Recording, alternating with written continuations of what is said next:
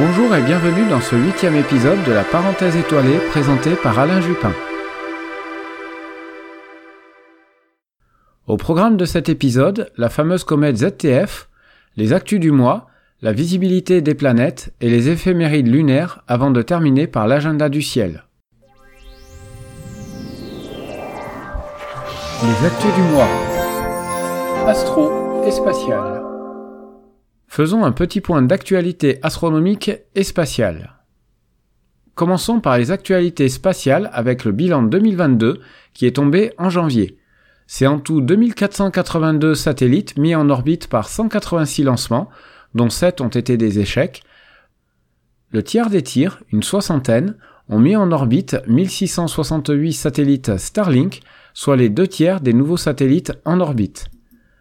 Les États-Unis restent le pays en tête des lancements avec 87 lancements, devançant la Chine avec ses 64 lancements. Quant à l'Europe, elle fait bien pâle figure avec ses seulement 5 lancements, dont un raté par ailleurs. L'Europe, en présence de sa présidente et du roi de Suède, ont inauguré le 13 janvier dernier le tout premier port spatial situé sur son propre territoire. Il s'agit du port spatial d'Esrange, situé à Kiruna, dans l'extrême nord suédois. Il ne remplacera pas le centre spatial guyanais, mais viendra le compléter, notamment pour les mises en orbite polaire et le lancement des CubeSats. Les CubeSats sont de tout petits satellites de 10 cm de côté et pesant moins de 20 kg. Le premier lancement devrait avoir lieu avant la fin de l'année. Sur le plan astronomique, on notera la découverte par un astronome amateur français d'une nébuleuse à proximité de la célèbre galaxie d'Andromède. Il a pour cela réalisé des photographies avec un filtre oxygène 3, normalement peu recommandé pour photographier une galaxie. Elle a été nommée Strotner Dreschel Scinti Object 1 et pour en savoir plus sur cette découverte, vous avez un lien en description et sur l'article complet.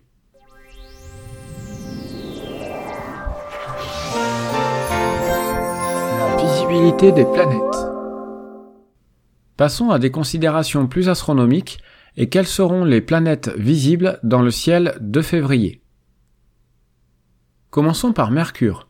Elle sera à son élongation maximale le 30 janvier en Europe, dans la première semaine de février, elle sera observable à l'œil nu et aux jumelles. Il faudra scruter l'horizon est-sud-est environ une heure avant le lever du soleil. Le ciel hivernal et glacial favorise la transparence de l'atmosphère et ainsi le repérage de cette planète. Sous les tropiques, les conditions d'observation sont idéales et elle sera repérable pendant tout le mois. Elle est dans la constellation du Sagittaire pendant tout le mois et rejoindra la constellation du Verseau le 28 février. En astrologie, elle sera dans le signe du Capricorne jusqu'au 11 février, avant d'entrer dans le signe du Verseau. Pour Vénus, elle se couche toujours de plus en plus tard, pratiquement 2h à 2h30 après le Soleil. Elle est visible dans le ciel du soir vers l'horizon sud-ouest. Vous ne pourrez manquer son puissant éclat. Le 15 février, elle sera en conjonction serrée avec la planète Neptune une bien pratique manière de faciliter le repérage de cette dernière.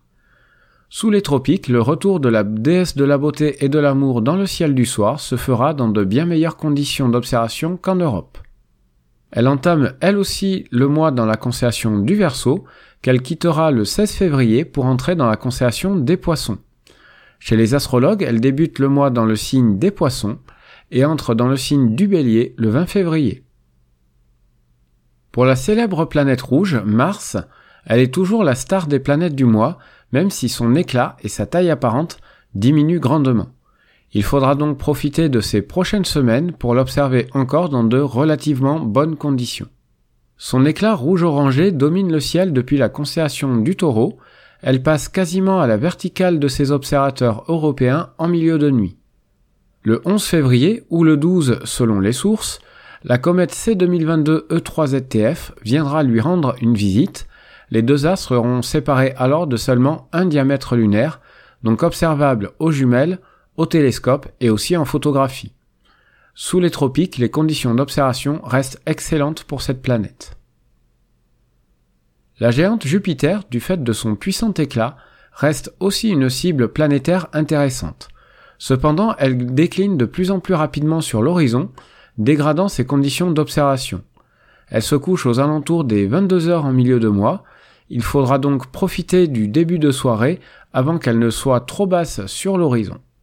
Les conditions d'observation sous les tropiques sont toujours idéales et meilleures qu'en Europe. Située dans la constellation des poissons, elle passera du 5 au 19 février par la constellation de la baleine avant de revenir dans les poissons. Pour les astrologues, elle ne changera pas de signe et reste dans le bélier. La planète Saturne, circulée, il n'y a plus rien à voir. Même chose sous les tropiques. Le 16 février, elle sera en conjonction avec le Soleil, entamant le mois dans la constellation du Capricorne, elle la quittera le 13 février pour entrer dans la constellation du Verseau. Elle sera pour les astrologues pendant tout le mois dans le signe du Verseau. Uranus culmine toujours au perché dans la constellation du Bélier, à pratiquement 60 degrés au-dessus de l'horizon. Bien que non observable à l'œil nu, c'est toujours une période idéale pour son observation et pointer un télescope dessus.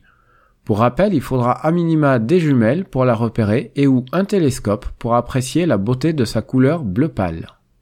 Le 25 février, elle sera occultée par la Lune, ce sera visible en Amérique du Nord et au Groenland, mais ce ne sera pas visible en France. Pour les astrologues, elle est dans le signe du taureau. Neptune est visible une grande partie de la nuit, un peu à l'ouest de Jupiter. En milieu de mois, elle se couche aux environs des 20 heures, ce qui laisse très peu de temps pour pointer son instrument dessus.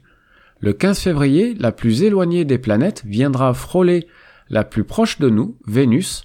Elles seront séparées de seulement 0,3 degrés, même pas un diamètre lunaire, Vénus sera alors 60 000 fois plus brillante que le minuscule disque bleuté de Neptune.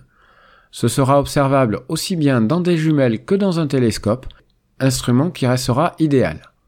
Cette lointaine planète passera tout le mois dans la constellation du Verseau pour les astronomes et dans le signe des poissons pour les astrologues. Toutes ces planètes tournent autour d'une seule étoile, le Soleil, qui entame le mois dans la constellation du Capricorne, pour entrer dans la constellation du Verseau le 16 février. Pour les astrologues, elle débute le mois dans le signe du Verseau et rejoindra le signe des Poissons le 18 février. Ce mois-ci, les jours rallongeront d'environ 1h20.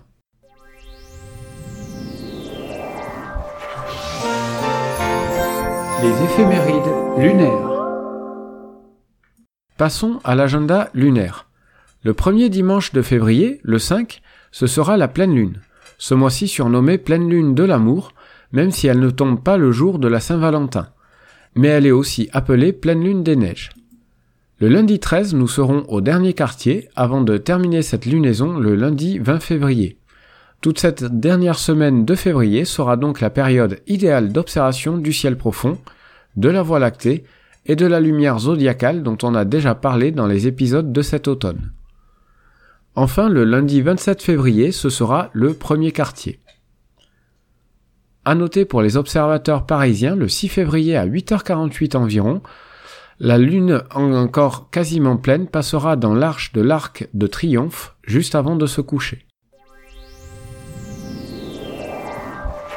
L'agenda du ciel.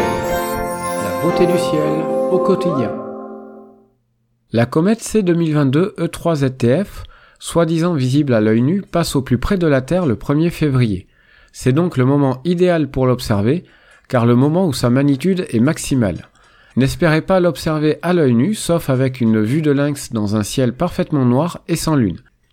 Par contre, elle est parfaitement observable dans des jumelles. Elle est circumpolaire, donc observable toute la nuit. En cette première semaine de février, elle traverse la constellation de la girafe et du cocher, avant de rejoindre le taureau et la planète Mars, avec qui elle sera en conjonction le 11 février. Profitez-en, elle ne repassera que dans 50 000 ans environ, mais d'ici là, il y aura sans doute encore de bien belles comètes dans le ciel. Toujours à propos des comètes, on notera aussi la présence de 96P Malchose.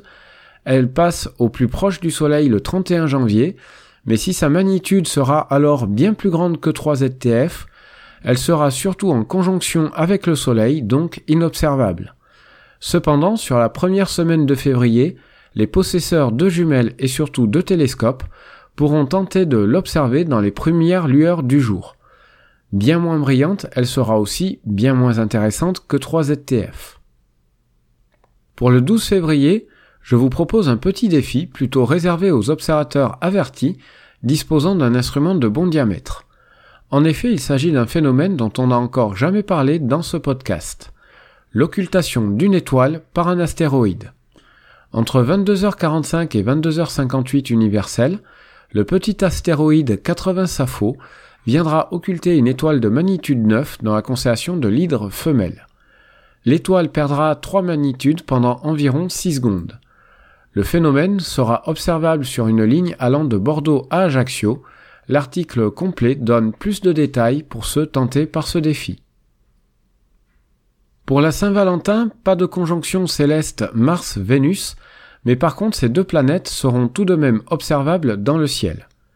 Comme la nébuleuse du cœur, alias IC 1805, n'est visible qu'en photographie, je vous propose d'observer la nébuleuse de la Rosette.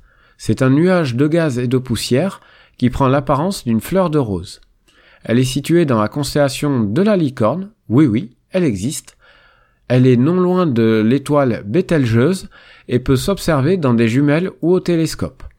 Si cela ne vous a pas convaincu, vous pourrez tenter l'observation de l'amas ouvert M50, lui aussi visible dans des jumelles. Il prend la forme d'un cœur percé de sa flèche, c'est on ne peut plus de circonstances. Le samedi 18 février, les astrophotographes disposant d'un ciel de bonne qualité pourront tenter de photographier la lumière zodiacale qui s'étend de Vénus à Jupiter. La date importe peu, ce sera possible pendant environ 10 jours, car la proximité de la nouvelle lune nous garantit un ciel suffisamment sombre. Si les nuits de février sont trop froides pour vous, le mercredi 22, vous pourrez tenter une observation aux jumelles et en plein jour. À 14 heures, la planète Vénus passe au méridien à 45 degrés au-dessus de l'horizon.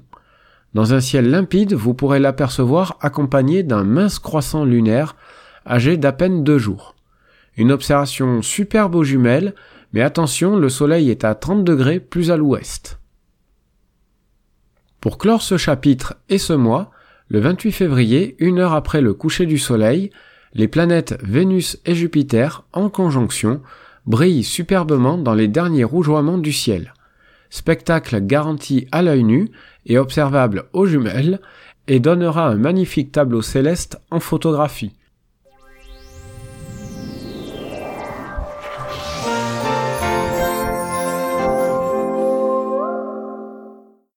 Pour conclure cet épisode, comme toujours, n'hésitez pas à me faire vos remarques et commentaires indispensables pour améliorer ce podcast. Comme toujours, vous pouvez l'écouter sur Spotify, Deezer, Google et Apple Podcast et enfin sur YouTube. En vous rendant sur mon site internet www.la-parenthèse-étoilé.fr, vous trouverez l'article complet avec notamment les différents liens et quelques informations supplémentaires. Quelle que soit la plateforme, pour ne pas rater le prochain épisode, n'oubliez pas de vous abonner. Je vous donne rendez-vous dans le courant du mois, le temps de préparer un nouvel épisode dédié à la visibilité des objets célestes et à leur magnitude. Je vous dis au revoir en vous souhaitant de belles observations astronomiques.